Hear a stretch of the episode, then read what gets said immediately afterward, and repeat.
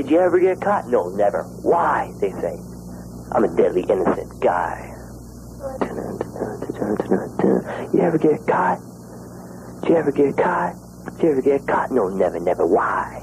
I'm a deadly innocent guy. Disclaimer In this story, we will be discussing the murder and sexual assault of multiple women and some teenage girls. This chapter may be triggering for some listeners. This will be the only warning. Please do not listen if you're sensitive to this topic.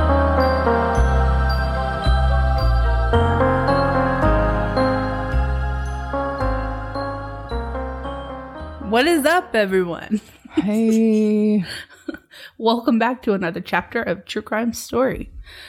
I've been waiting to record this story for weeks. I remember years and years ago, I watched the movie based off of these crimes named Karla. Well, I'm sure there's more than one movie, mm-hmm. but this one specifically was starring uh, Laura Prepon, I think is how you pronounce it. That's so 70s show, and Misha Collins. And Misha Collins was maybe less known back then, but now he's famous for his role in like Supernatural and stuff, which is why I can't watch that show, honestly, because when I see his face, even though he's like filled out a little bit more, I just link him to Paul Bernardo. Unfortunately, Mm-hmm. but you know what? Probably due to seeing the movie when I was too young, but still. This story is about Canada's Ken and Barbie killers, Paul Bernardo and Karla Homolka. The two looked like the picture perfect couple, both good looking, well educated, and well employed.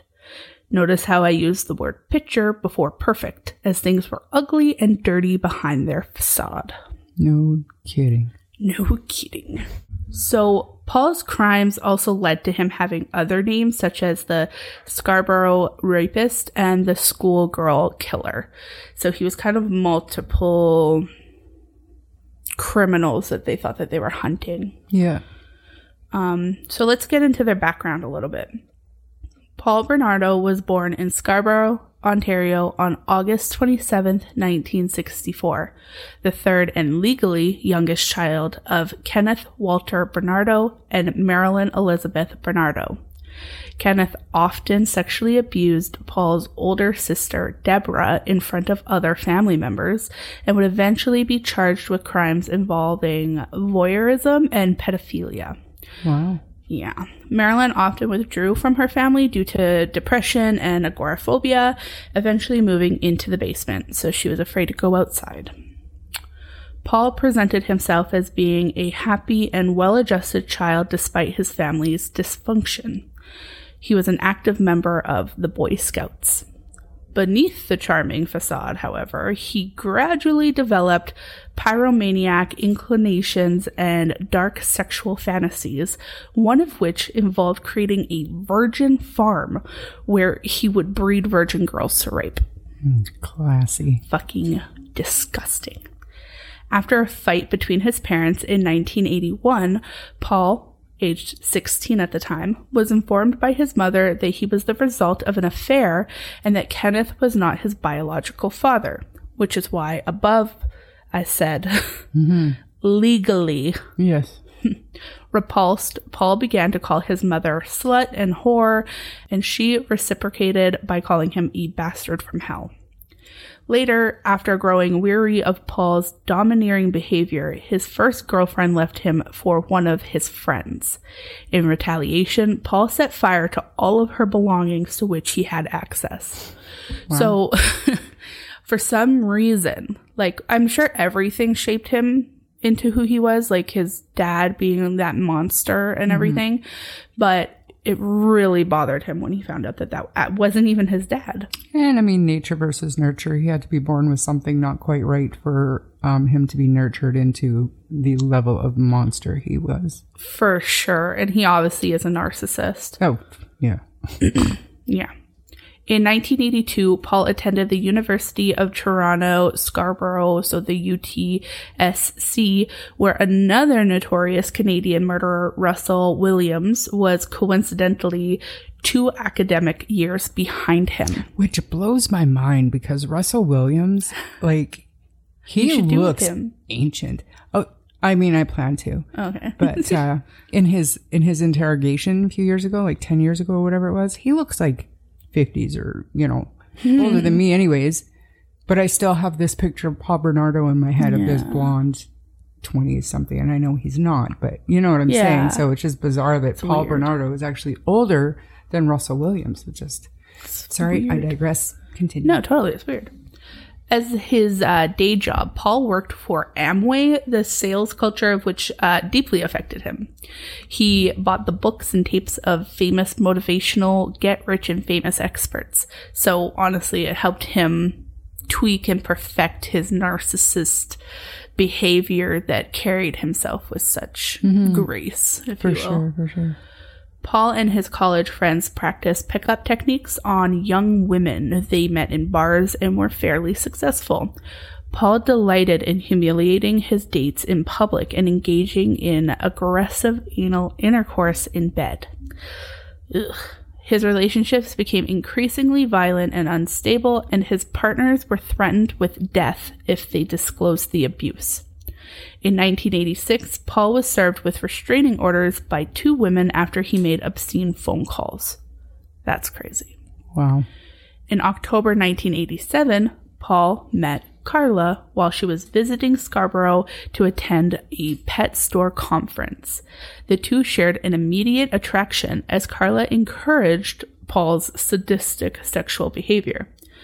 So, before we get into like fully what they did when they met, let's get into Karla Leanne Homolka. I hate that she's a Taurus. I hate. I wonder what he is. I bet you he's like a Gemini. He is, um, n- uh, Libra. I could see how a male Libra could uh, get there. So, Karla was born May 4th, 1970. She had two younger sisters, Lori and Tammy. Karla was a bright child and good student that was doted on by her father. But he would also insult her and her mother and sisters during his drunk episodes and took refuge in the basement when he got in arguments with them. When the Homolka's marriage faltered and he took on a mistress, however, the wife's response was to propose her a threesome and keep on as normal. So, like, why don't you just bring her in and we'll swing a couple times and then you could just stay married to me, please? Interesting. Because it speaks to how these two We're raised. were raised. Yeah. It's crazy. Like, usually I don't go this far into backgrounds for people, but it is so important for this case. So, Paul was already a piece of shit before even leaving his mother's house, obviously. That's pretty safe to say. We're going to continue off after he left home before he met Karla. Let's get into his crimes that he was convicted of. On May 4th, 1987, around 1 a.m., a 21 year old woman was attacked outside of her parents' house just minutes after getting off the bus. She was attacked and raped. Imagine that right outside your parents' house. Like, ugh. And he did that often. He was sadistic. And how uh, coincidental is it that this first crime was on um, Karla's 17th birthday?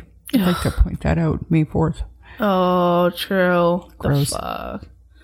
Wow. Just 10 days later, on May 14th, Paul raped a 19 year old girl who was in her parents' backyard. A few weeks later, he attempted to rape a young woman. He beat her, but she fought back, causing him to flee. On September 29th, Paul attempted to rape a 15 year old girl. He broke into the home and snuck into the girl's bedroom and jumped on her back. He put his hand over her mouth and threatened her with a knife. He bruised the side of her face and bit her ear. Paul fled when the girl's mother entered the room and screamed. Side fact for this crime is that Anthony Hanemaayer was wrongfully convicted of the assault in 1989 and served a 16 month prison sentence, but was exonerated after Paul admitted to the crime in 2006. So, again, just like kind of showing how Yeah. even police get it wrong sometimes, bro. Oh, for sure. On October 17th, 1987, Paul met Karla in a hotel's restaurant. So they met, you know, she was in Scarborough for that Mm-hmm. pet store thing. He was 23 at the time and Karla was only 17. They were instantly attracted to one another and ended up having sex almost immediately after meeting in front of their two friends. Like their oh, friends were like watching the while they just room, yeah. banged. What the fuck? And I, I don't know, man. I feel like I've, I, I've read reports that they were actually having very rough sex in the hotel room with their friends Watching and being like, what the fuck? room. Yeah. Totally. No, that's what I've seen too. And that's why they say that Karla um, was okay with his deviant sexual behavior. Oh, Absolutely, she was. But uh, so, you know, after this, there seemed to be a pause in attacks. But during this time, Paul started to visit Karla twice a week. He slowly came to control how Karla dressed, ate, and acted. He would call her names like fat and ugly, and unlike his previous relationships, Karla submitted to the abuse and even encouraged Paul's deviant sexual behavior. When Paul found out that Karla was not a virgin before he slept with her, he was extremely annoyed. On December 16th, he started tormenting once again when he raped a 15 year old girl. The next day, Toronto Police Service issued a warning to women in the Scarborough area about traveling alone at night. Only a few days later, on December 23rd, right before Christmas, Paul raped a 17 year old girl while threatening her with a knife. This is when he started to be called the Scarborough Rapist. Right before Christmas, like like he's a monster. Monster. He is, and for them to take that long, in my opinion, to connect them all, I mean, it just it's They dragged their feet. it's disgusting. In 1988, Karla's friend discovered, quote, the list. Karla writes about having a healthy diet, exercising regularly, and having good hygiene. She also writes in regards to Paul and their relationship. Um, and this is a quote Never let anyone know our relationship is anything but perfect. Don't talk back to Paul. Be a perfect girlfriend be a perfect girlfriend for Paul. If Paul asks for a drink, bring him one quickly and happily. Remember you're stupid. Remember you're ugly. Remember you're fat. I don't know why I tell you these things because you never change. Now, there are theories that he actually wrote that hmm. and gave it to her to carry around with her. Probably dictated to her. Yeah, that's what I think too. Like made her write it, Yeah, which Jesus Christ. and that's on her if she stayed. Like I'm so disconnected from. Uh, I get it, like abuse. It's so hard to leave, and but like she had, she had places to go. She had parents who were like, "Come, stay with me," and I don't know. I would have left him so fucking quick. Anyway. So on April 18th, 1988, Paul rapes and attacks a 17 year old girl who had just gotten off of her bus. The attack lasted 45 minutes that's crazy. right? Like, how the fuck? May 25th, 1988, Paul was nearly caught by a uniformed police officer staking out a bus shelter. Although officers noticed him hiding under a tree and pursued him on foot, Paul escaped. Wow, I didn't know about that. Just pathetic. Just five days later, May 30th, Paul attacks an 18 year old woman in Mississauga, Ontario, about 40 kilometers southwest of Scarborough. The police must have scared him enough for him to change his MO slightly. So he left Scarborough a little bit and he ventured out to find his next victim. October 4th, he attempts to rape an unknown girl, but she fought him off and sadly she was actually stabbed in her thigh and butt and needed 12 stitches. So he really mm-hmm. tried to force her into submission, but she fought the entire time no matter what kind of pain he forced on her. Reportedly in November, Paul meets a girl named Anna and begins dating her while he is in Toronto and also continues to see Karla. Paul also begins to become attracted to Karla's younger sister, Tammy. He demands that Tammy not have sex with any guy, which Karla works to maintain, we believe. Hmm. So, November 16th, Paul again rapes a girl in the backyard of the victim's parents. She was 18 years old at the time. So, that's the second time that he was able to do that in the parents of the victims. November 17th, 1988, police formed a task force to capture the Scarborough rapist. Because now it's becoming a problem, Yeah, obviously. On December 27th, Paul attempts to attack yet another girl, but luckily a neighbor chases him off. On June 20th, 1989, Paul attacks. Nope. Paul attempts to attack a young woman, but she fights back and Paul flees. Paul is left with scratches to his face after this one. Good. Good. On August 15th, he rapes a 22 year old woman. November 21st, Paul rapes a 15 year old while she was in a bus shelter. Um, Karla was aware of what Paul was doing at this time, and there was allegations from one victim that Karla was present when she was attacked, Wow. recording it on camera. But these allegations were ignored by the police. Hmm. So, on December 22nd, Paul rapes a 19 year old woman. And then we are going on to May 26th, 1990. Paul rapes a 19 year old woman again. The victim's vivid recollection of her attacker enabled police to create a computer composite portrait, which was released two days later by police and publicized in Toronto and surrounding areas. Which I gotta say, it was pretty good. Like Mm-hmm. it was pretty accurate. Yeah, I honestly think that during her attack, she was like, fine, do whatever you want, but I'm Yeah. studying your face, bitch. Like, Yeah. This caused a massive number of tips. At the time, Paul had quit his job and got his money by smuggling cigarettes across the US Canadian border. Friends and previous girlfriends of Paul saw the release sketch and tried to contact the police, but the officers were overwhelmed by other tips and were unable to follow up on them. In November, two detectives visited Paul and took blood, saliva, and hair samples from him, but they wouldn't be tested for two years. Yeah, I know. Like it, was, Two years. it was ridiculous. So, by 1990, Paul spent long periods of time with Karla's family, who liked him and were unaware of his criminal activities. Although he was engaged to Karla, he had become obsessed with her younger sister Tammy, peering into her window and entering her room to masturbate while she slept. Karla helped Paul by breaking the windows in her sister's room, allowing him access, making sure that they couldn't be locked. And according to Paul's testimony at trial, Karla laced spaghetti sauce with crushed Valium she had stolen from her employer at an animal clinic. Mm-hmm. She served it to her sister, who soon lost consciousness. Paul then raped Tammy while Karla watched. After one minute, Tammy regained consciousness. Six months before their 1991 wedding, Karla stole the anesthetic agent halothane from the clinic. On December 23rd, 1990, Karla and Paul administered sleeping pills to 15 year old Tammy in a rum and eggnog cocktail. When Tammy lost consciousness, Karla and Paul undressed her, and Karla applied a halothane soaked cloth to her sister's nose and mouth.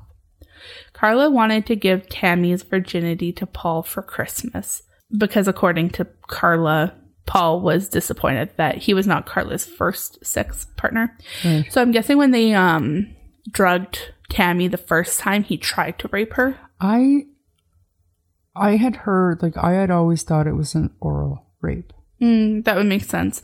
Yeah, yeah, yeah. Because it was only a minute and she woke up anyway. And yeah, we know for sure that Karla wanted to gift Tammy's virginity to Paul at Christmas. Yeah. Um, so yeah, with Tammy's parents sleeping upstairs, the couple videotaped themselves raping Tammy in the basement. Tammy began to vomit. They tried to revive her and called 911 after hiding evidence and dressing Tammy and moving her into her bedroom. A few hours later, Tammy was pronounced dead at St. Catharines General Hospital without regaining consciousness. So, Tammy's sister allowed her to get raped and murdered. By her boyfriend. Mm-hmm. Stupid bitch. Yeah. Karla ended up admitting to this in a letter to her parents only after she struck a deal to, you know, not be put away forever. But at the time, despite being observed vacuuming and washing laundry in the middle of the night, and despite a chemical burn on Tammy's face, the regional municipality of Niagara coroner and Karla's family accepted the couple's version of events. The official cause of Tammy's death was ruled accidental, the result of choking on vomit after consumption of alcohol. So, like, the ugh, I don't know. Total. To me, it's stupid. After mm-hmm. Tammy's death, Paul and Karla videotaped themselves engaging in sexual intercourse, with Karla wearing Tammy's clothing and pretending to be her. They moved out of the Homolka house to a rented bungalow in Port Dalhousie to allow Karla's parents to grieve. They were like, let us get out of your way. We just want to have sex. Like, we don't really care. Mm-hmm, mm-hmm. Horrible. Yep. I'm going to play a clip of their home videos, which, when watching the video, you can see his interest in Tammy. He asks her what she's drinking at the beginning, too, which is why I will play the sound clip. But if you're interested in watching the long lost videotapes, you can do so on YouTube. All right. Wait, what are you drinking there? Uh, I, Ice? Ice baby to go? no. Okay, let's see what's up. We have the television and we have Le Karla drinking and LaLaurie, which is absolutely not drinking. Yeah, you look at it. Yeah, they're the best. Do you like those? They're good. Eh? don't eat that. So yeah, it's gross. And it's gross to hear it and like hear him talking to her normal, even though they were such bad people. Early in the morning of June 15th, 1991, while detouring through Burlington to steal license plates, Paul came across 14 year old Leslie Mahaffey. Leslie had been locked out of her house for missed curfew after attending a friend's wake. Paul left his car and approached Leslie, saying that he wanted to break into a neighbor's house. Unfazed, she asked if he had any cigarettes, and Paul led her to his car, blindfolded her, forced her into the car, and then drove her to Port Dalhousie and informed Karla that they had a victim. So, imagine, I just want to take a second to say, imagine thinking you're like parenting your kid by being like, I told you, door Oh, shuts no. at this time, Yeah. and having to live with that. Like, ooh, Oh yeah. Her mom is to this day destroyed. that's so sad. It is. Paul and Karla videotaped themselves torturing and sexually abusing Leslie while they listened to pop music. At one point, Paul said, You're doing a good job, Leslie, a damned good job. And then he added, The next two hours are going to determine what I do to you. Right now, you're scoring perfect. On another segment of tape played at Paul's trial, the assault escalated. Leslie cried out in pain and begged Paul to stop. In the Crown description of the scene, he was sodomizing her while her hands were bound with twine. Leslie later told Paul that her blindfold seemed to be slipping, which signaled the possibility that she could identify her attackers if she lived. The following day, Paul claimed Karla fed her a lethal dose of Halcion, but Karla claimed that Paul strangled her. They put Leslie's body in their basement the day before Karla's family had dinner at the house. Wasn't that Easter dinner or something? Probably. yeah, I'm so. not too sure, but following the dinner party, Paul and Karla decided to dismember Leslie's body and encase each part of her remains in cement. Paul bought a dozen bags of cement at a hardware store the following day, and he kept the receipts, which were damaging at his trial. An idiot. An idiot. After Paul cut apart the body using his grandfather's circular saw, the couple made a number of trips to dump the cement blocks in Lake Gibson, 18 kilometers south of Port Dalhousie. At least one of the blocks weighed 200 pounds and was beyond their ability to sink. It lay near the shore where it was found on June 29th, 1991, coincidentally on Paul and Karla's wedding day. If that's not karma, I don't know what is. It was so disgusting. Like to look at their wedding pictures in this fairy tale wedding Yeah, and they're pretend. their total facade, and then just down the road, this poor little girl's remains are being found. Literally. Leslie's orthodontic appliance was instrumental in identifying her, obviously, because they butchered her. Horrible. Several days before Karla's release from prison in July 2005, Paul was interviewed by police and his lawyer, Tony Bryant. According to Bryant, Paul stated that he had always intended to free the girls he and Karla had kidnapped. However, when Leslie's blindfold fell off, Karla was concerned that Leslie would identify Paul and report the couple to the police. Paul claimed that Karla planned to murder Leslie by injecting an air bubble into her bloodstream, triggering an air embolism. So I just thought that was important to touch on just mm-hmm. because like there is a lot of finger pointing and I mean there is a lot of finger pointing and having Karla be released from prison. Like right now she's just chilling. She's living her everyday life With kids, with kids, fucking loving life somewhere in fucking Quebec. it's just crazy to me. It's absolutely nuts. Good news though, um, within the last few years, she was pick, kicked out of the PTA, the Parent Teacher Association. Seen, I seen people getting interviewed. Like, did you know that Karla Homolka lives here and goes by this name? Like, a news outlet just totally outing her to a bunch of people, and they were like, "What?" There, I mean, she's lucky that You she's can see still, that there was a online. death pool on her For for sure, years, so she's she's lucky and she's just shut up. forever. Just She go should be in hide in your basement. Horrible. Cruel animal cruelty to children, really, to even for her to even procreate. Yeah. Why? Why would she think Why that's ever a good that? idea? Why do you think that you have the right to do that? That's right. And your kids, what they're gonna go through, like they didn't. Well, whatever. and what man? Eh, The prisoner that she was buddy buddy with. Ugh. Gross. Whatever. Anyway, Yeah. bitch. During the after school hours of April 16, 1992, Paul and Karla drove through St. Catharines to look for potential victims. Although students were still going home, the streets were generally empty. As they passed Holy Cross Secondary School, the couple spotted 15 year old Kristen French walking home. After they pulled into the parking lot of nearby Grace Lutheran Church, Karla got out of the car carrying a map, pretending to need assistance. Again, this alone should be enough to lock her away for forever. Yeah, but she didn't admit to any of this shit till after the deal was done. I know, fucking bitch. But nowadays, they find out she lied about this much stuff. There is no deal. yeah, Should have been that way back then. deadass.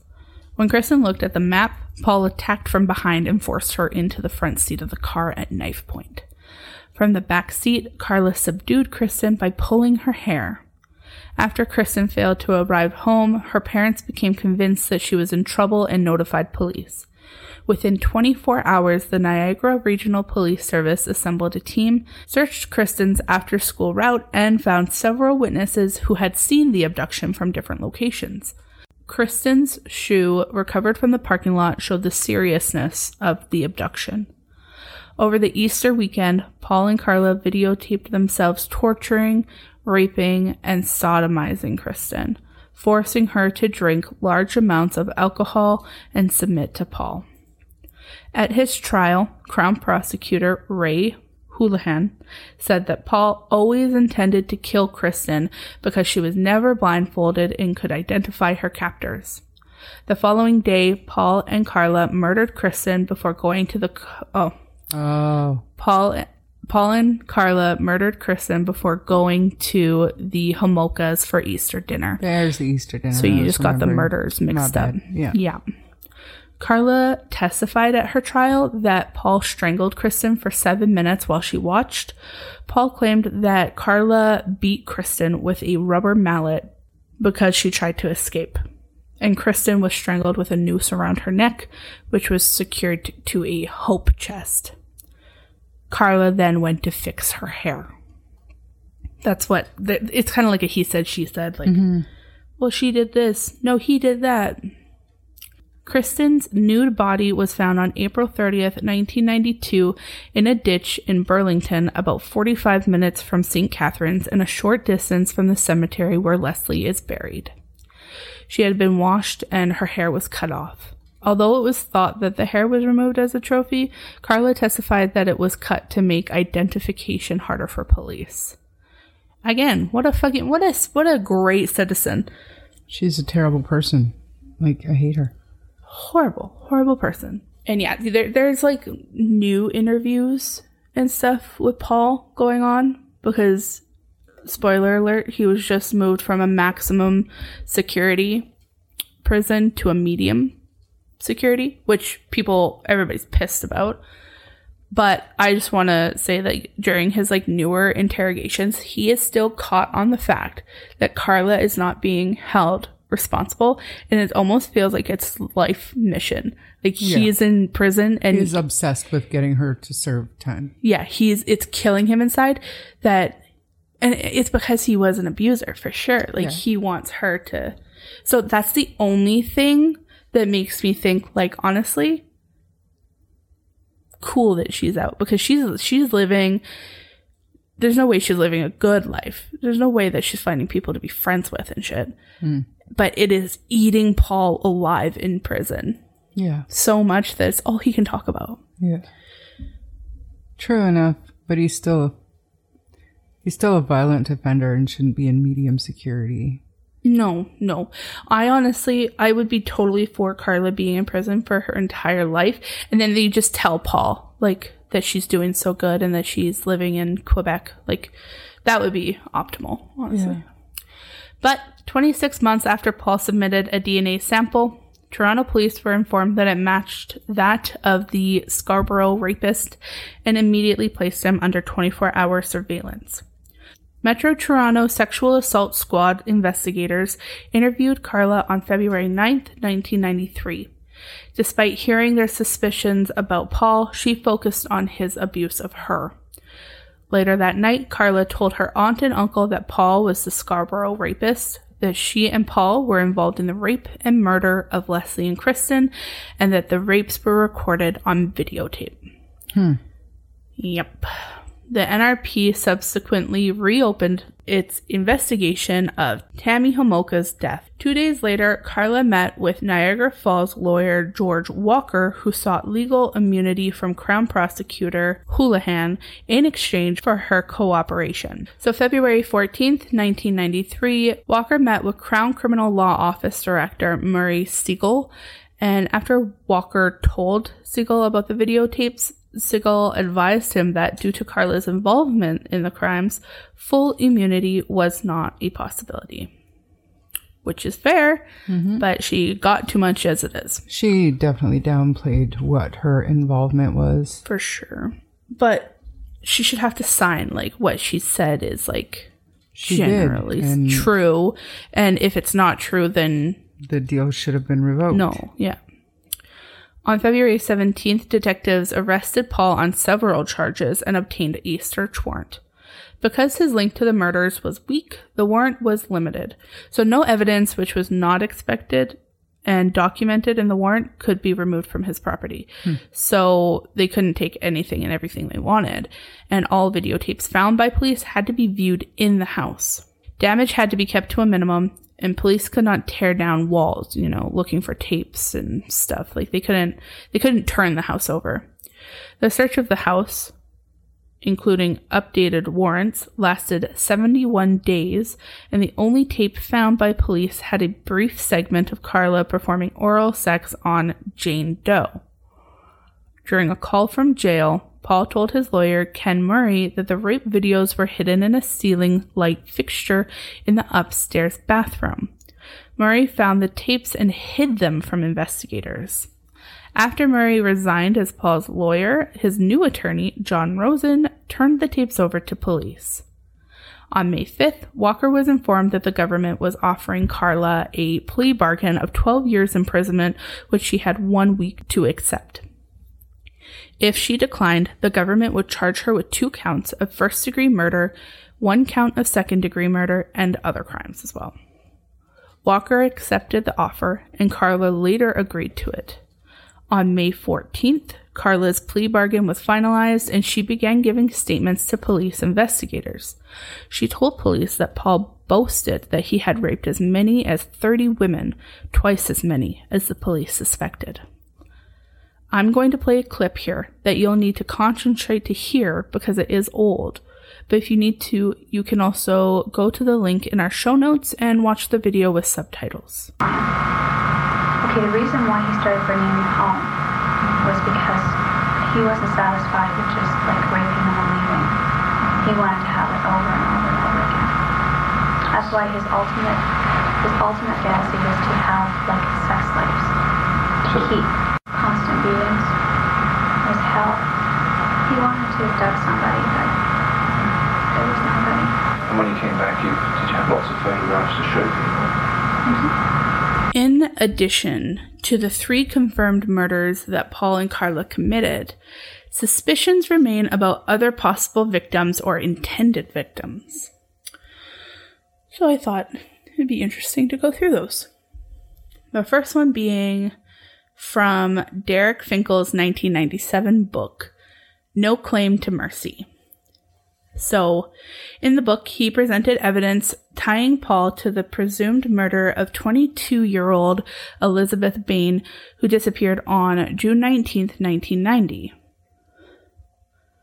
Elizabeth had told her mother that she was going to check the tennis schedule at UTSC. Three days later, her car was found with a large blood stain.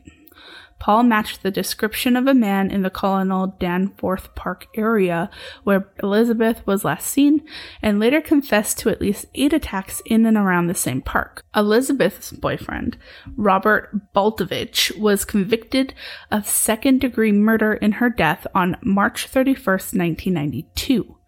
During his trial and subsequent imprisonment, Robert and his lawyers repeatedly alleged that Paul was the perpetrator. The Court of Appeal for Ontario set aside Robert's conviction on December 2nd, 2004, and at his retrial on April 22nd, 2008, the Crown told the court that no evidence would be called against him and asked the jury to find him not guilty of second degree murder. When questioned about the Bain killing in 2007, Paul said, quote, The answer to that is no but the 800 pound gorilla in the room is that it is a life to 25 sentence. Mm-hmm. Just a pig. Just a pig. And like that's, and that means he did it. Yeah. He's like, the answer to that is no, I didn't do that. But just remember that there's also this huge fucking elephant in the room, which is a big sentence. Yeah. Horrible. Shortly after Tammy Homolka's funeral, her parents left town and her sister Lori visited grandparents in Mississauga, leaving the house empty. According to author Stephen Williams, during the weekend of January 12, 1991, Paul abducted a girl, took her to the house, raped her while Karla watched, and dropped her off on a deserted road near Lake Gibson. Paul and Karla called her January Girl. So, Gross. that's according to that author, though. So, mm-hmm. what's his source? Not sure. Would I believe it? Sure would. Of course. At about 5:30 a.m. on April 6, 1991, Paul abducted a 14-year-old girl who was training to be a coxswain for a local rowing team. Sorry if I didn't pronounce that right, but it's for the local rowing team. The girl was distracted by a blonde woman who waved at her from her car, enabling Paul to drag her into the shrubbery near the rowing club. He sexually assaulted her, forced her to remove her clothes, and made her wait five minutes during which he disappeared. Weird, a blonde waved at her. Strange. Very. Karla was blonde, did you know that? Uh, yeah. On June 7th, 1991, Karla invited a 15 year old girl she had befriended at a pet shop two years earlier, known as Jane Doe, to their home. So she invited that 15 year old to their home. After being drugged by Karla, Jane Doe was sexually assaulted by the couple, which was videotaped. In August, Jane Doe was invited back to the couple's residence and was again drugged. Karla called 911 for help after the girl vomited and stopped breathing while being raped. The ambulance was recalled after Paul and Karla resuscitated her. And I don't know. In Alberta, if you call 911, ambulance, police, whatever's dispatched has to make contact. So they have to show up. So maybe they, I don't know if it's different in Ontario, but Or maybe it's changed over. maybe. But I don't know. Yeah, I don't to know. me, 91 wasn't. I get it was, but to me, 1991 wasn't all that long ago. And there are like you see those um 911 operators who take it upon themselves to decide like sometimes if they're dispatching, which is not okay, but it does happen. On July 28th, 1991, Paul stalked Sydney Kirshen, aged 21, after he saw her while driving home from work. On August 9th, he resumed stalking her. This time, she took evasive action, stopping at her boyfriend's house just prior to his arrival. After spotting Paul, the boyfriend gave chase, came across Paul's gold Nissan, and took note of the license plate. The couple reported the incident to the NRP, which established that the car belonged to Paul. An NRP officer visited Paul's house and saw the car parked in the driveway, but did not pursue the matter nor submitted an official police report. Shoddy. Shoddy is like a melody. That's what it sounded like. Sorry. Okay. A newspaper clipping found during the police search of Paul's house described a rape that occurred in Hawaii during the couple's honeymoon there in the summer of 1991. Like, this shit is so crazy. Wow. The article and the rape's similarity to Paul's MO and its occurrence during the couple's presence in Hawaii led police to speculate on Paul's involvement. Duh. Duh.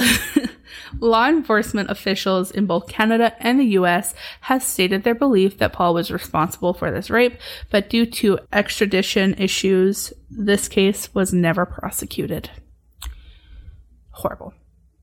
On November 30th, 1991, Terry Anderson, a grade 9 student at Lakeport Secondary School, adjacent to Kristen's uh, Catholic school, vanished less than two kilometers from the parking lot where Kristen would later be abducted.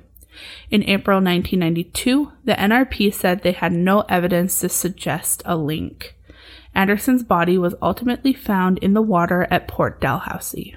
That's a little too suspicious How to do you- just slough it off. how do you not have evidence that that that's enough evidence in my opinion? The coroner saw no evidence of foul play despite the difficulties of determining such factors in a body that had been in the water for six months. The coroner's ruling that her death was by drowning probably as a result of drinking beer and taking lsd was controversial in light of the circumstances of the leslie and uh, kristen murders obviously on March 29th, 1992, Paul stalked and videotaped sisters Shanna and Carrie Patridge mm-hmm. from his car, following them to their parents' house. The sisters incorrectly recorded his license plate number. Shanna reported the incident to the NRP on March 31st, 1992, and was given an incident number should further information develop. On April 18th, 1992, while Kristen was still being held captive, Paul was spotted by Carrie while he had gone out to buy dinner and rent a movie. Despite failing to track him to his house, Carrie got a better description of his license plate and car, which she reported to the NRP. This information, however, was mishandled by police. In 2006, Paul confessed to at least 10 more sexual assaults dating to March 1986, including the 1987 assault of a 15 year old girl. Another man, who we've already discussed, Anthony, had been convicted of the assault and served a full sentence for it. And that's the one that they ended up overturning for mm. him. Yep, yep, yep, yep. The deal made for Karla's evidence, like to get her to talk against her husband, horrified Canadians who saw it like pretty much as a pact with the devil. Like If you, I bet you, if you Google right now, deal with the devil, she'll come up. bet you she'll come up. I bet. Because that's what it's known as here, yeah. Literally. Her hearing was covered by one of the most strict publication bans ever seen in Canadian history. Karla served 12 years in prison on two counts of manslaughter. She was released on July 4th, 2005, and gave an interview to CBC that day, again to the horror of all Canadians. I watched it and I was so Disgusted. disgusted and disappointed that her lawyer did most of the talking and it was in French and it was just like She it- speaks French now. and it's just cowardly to It me. is. It's, It's not who she was. It's not who, like, okay, so you look back, her, her family, they all, they were all English speaking. Mm-hmm. Now she has like a newer interview and stuff. She speaks French and only French. I'll say that a lot of people in Ontario, s- more so than Northern, are bilingual for sure, but I don't know if they but were. not further. And like now she's like, that's her main, like, that's yeah, her. Yeah. It's just fucking weird. Anyway, Paul was convicted of first degree murder and sentenced to life in prison. He remains imprisoned despite an application for parole in 2018. He was also convicted on two counts of first degree murder, kidnapping, unlawful confinement, sexual assault, and offering an indignity to a dead body. So he appealed his conviction on all nine counts, but asked for a new trial only on the two counts of first degree murder. He admitted that he kidnapped the two victims and that he confined them in his house while he brutally sexually assaulted them. He maintained Karla alone was the killer and that he was guilty only of manslaughter. His appeal was denied. Paul told his parole hearing he wouldn't reoffend, but he remains at high risk for intimate partner violence and moderate risk for recidivism. He said he cries about his crimes. He cries about being caught. for Yeah, his he for sure does. He cries that Karla's not in jail That's right now. right. That's right. Yeah, yeah, yeah. He has taken three treatment courses in prison, including for sex offenders, but shown minimal gains, apparently. Paul is a no contact offender. That means much of his time is in a, well, who knows now that he's moved over to the medium Oh, security prison, no, which that fine. literally just happened like before I wrote this. Therefore, at the time of writing this, I wanted to say Paul is a no contact offender. That means much of his time is in a 2.5 by 3 meter cell. He gets one hour of solitary time on the range and his yard time is spent alone. But medium security, who knows? He's yeah, no, it's not like that anymore. I think he's him. negotiating things to try and like, I don't know, Get medium security prison. Yeah. Stupid. I mean, and maybe a chance at parole because he's helping them, blah, blah, blah, blah, blah. well, I mean, that's how it works, right? You go from maximum to medium and then low security and then you're out. Something I think is pretty interesting is that he told the parole board he has hardly any meaningful human contact and what little he does is degrading. Oh, I'm like, oh, are you getting are you getting raped in prison? Is that what's happening? maybe. Degrading? I don't know. um, and then just to like mostly end this off, um, Paul also told the parole board before they denied him parole, quote, being me in prison is hard. Aww. That's really funny. It's funny to me. That's so funny. Mm, what a poor, poor, brutal serial killer, sexual sadist, rapist. Being me in prison is hard. Okay. I hope it only gets harder. I think if he ever did get out, I think he would go and try to kill Karla. I think so too. I think that's Like a last wants to get out. hurrah. Let him out. No, I'm joking. I'm Yeah, joking. No I'm doubt, no doubt, no doubt, no doubt. Let him win the pool. Just a joke. I'm just kidding. Keep Allegedly. locked up. Uh, joke. What a monster. joke. I wish he would.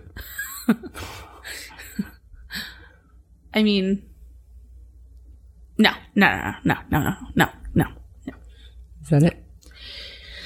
That's it. Unless you have something that you want to say, that's the disgusting and creepy story of Ken and Barbie. I mean, it it really changed the way Canadians felt about a lot of things. It did. We didn't think, even though we had uh, Clifford Olson in BC and maybe a couple others here and there, but none were as highly publicized as Paul and Karla. So it brought that evil American plague of the serial killer home to Canada. Do you know what I mean? Mm-hmm. So, I mean, it sticks out. It's a I'd also like to say that, like, I mean, maybe somebody would argue that this isn't true, but to me, the movie Karla that I mentioned at the beginning of this chapter mm-hmm. is so on point. Mm-hmm. They studied their mannerisms. Mm-hmm. Like Misha, who plays Paul, Paul Bernardo, like the voice and everything, like he studied him and he hit that role so well. The makeup, the style, the hair, the remaking of the home videos. And we'd like to point out too that he hates that he did that role. He Oh, I know. hates that. And I, like, I don't regrets it. blame him. Yeah. But I will say that he did a tremendous job at like literally putting this crime on screen where I felt like, and this is probably what like the reason why he hated it is I felt like he was Paul Bernardo. Yeah. And I felt like she was Karla. They played it so freaking well. Yeah. It's like, um, it's like re-identifying them as something else because now you're able to like put it, put it on the screen. Um, we should also say that Leslie and Kristen's family, I mean, they fought hard. So those tapes that were hidden in Paul's bathroom, um, they've been destroyed. Uh, they fought hard to keep those that publication ban on those.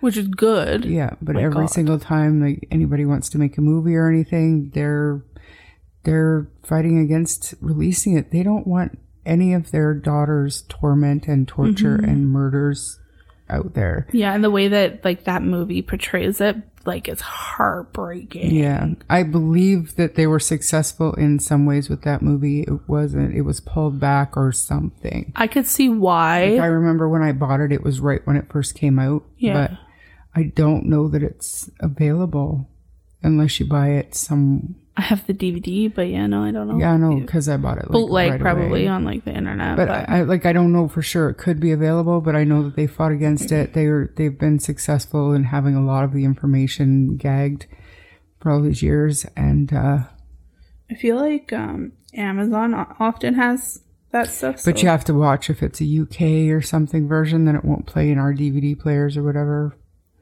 No, but they have Ken and Barbie Killers, the Lost Murder tapes, Yeah, which that's not the same. yeah, The portions of the tapes that showed the murders and the sexual assaults they are they're never gonna be viewed. That's right. They're destroyed and they're they're narrated, like they're transcribed. I'm sorry, mm-hmm. so you can read them, which I have, but the movie Karla actually depicts what was transcribed. Yeah. So it's brutal, horrifying. Heart goes out to the families as uh, always, and rip to the victims. Victims. If you enjoyed this episode, please subscribe to the podcast and share it with your friends. If you don't mind giving us a five star rating, it'll help our show grow. Check out our TikTok where you can find interesting photos and content on some of the released episodes. Um, you can also find us on Facebook and YouTube at True Crime Story Podcast where the discussion can continue. And if you wish to contact us, you may do so. Our email is truecrimestorypod at gmail.com. I'm Brie, And I'm sure. and we'll see you on the next chapter. Bye.